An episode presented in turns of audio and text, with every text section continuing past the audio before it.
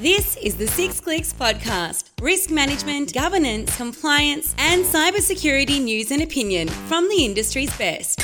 Hey there, welcome back to the Six Clicks podcast. It's Stephen Walter here. Thanks for joining us again, guys. It's a big one today, one for the Victorian state government departments and agencies. The primary regulator, OVIC, ended 2019 with an update to the Victorian Protective Data Security Standards quite a mouthful. We'll just call it VPDSS. So we thought we'd bring in the big guns. I caught up with Andrew Robinson, head of Six Click Cybersecurity, over a coffee recently, uh, just to find out who specifically VPDSS, I guess in inverted commas, 2.0 specifically applies to. Sure, sure. So we could take from the name uh, that it applies to Victorian government, specifically the departments and agencies that, that make it up, that hold Victorian public sector information. That includes your personal information and, my personal information. That sounds uh, pretty obvious. Um, however, there's a little bit more. So, yes, it can also apply to commercial service providers that might be holding Victorian public sector information, such as your and my personal information, on behalf of the government, because the commercial service providers are an integral part of uh, service delivery, uh, and that's increasingly becoming the case as they as they offer cloud services and uh, and uh, systems to. Uh, to uh, government departments and agencies. So it applies slightly different to service providers in, in that it applies to service providers instead as directly through the Privacy and Data Protection Act of 2014. It applies to commercial service providers via any uh, terms and conditions, agreements, and contracts that they might have with the Victorian uh, government.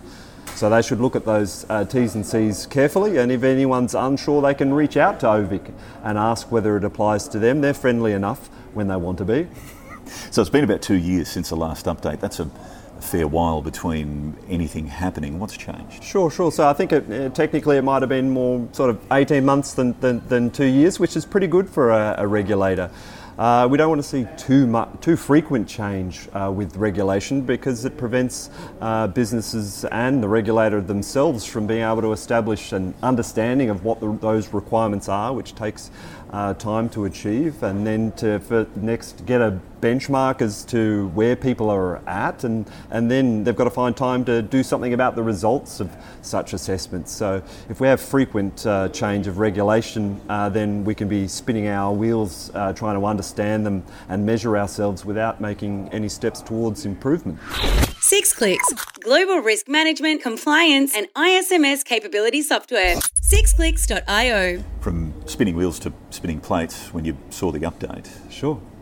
Does it help? Sure, sure. Well, firstly, some of the some of the changes that they made was simplification of the, the language and the number of standards and the number of requirements, or what OVIC and the VPDSS calls calls elements. So they've been reduced back a bit. So that simplification is really a good thing to reduce uh, the amount of time that it takes for people to get familiar with the standards and, and requirements. So that's a really good thing.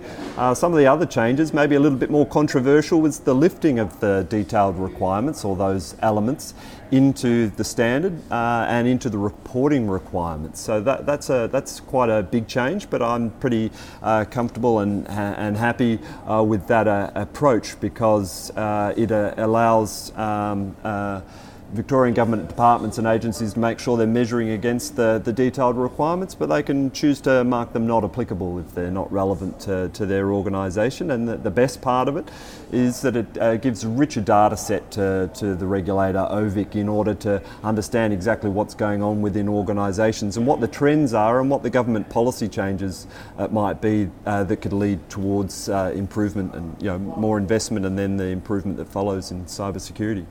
Speaking of improvement, when the next update comes out, what would you like to see sure. changed sure. or improved? Yeah, so we've seen uh, some good changes with the VPDSS 2.0, but again, looking forward, what, are we, what, what would I like to see? I think what I would like to see is OVIC make uh, the transition towards what I'm terming regulator 2.0 model, which means that the regulator is uh, encouraging the adoption of technology that's going to see more regular assessment, which means that uh, compliance towards the VPDSS is not just an annual compliance tick box style activity, but it's baked in uh, to what organisations do. It's more evidence based and, and up to date.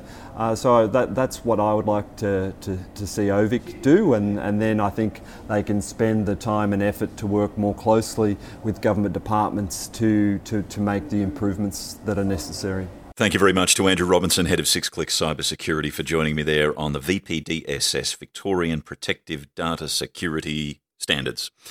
Got there in the end. And if you are working with right now, or you wish to work with any Victorian state government departments and agencies regarding VPDSS, Andrew Robinson's available for a chat. He's been in the industry yonkers. Get a hold of us, sixclicks.io.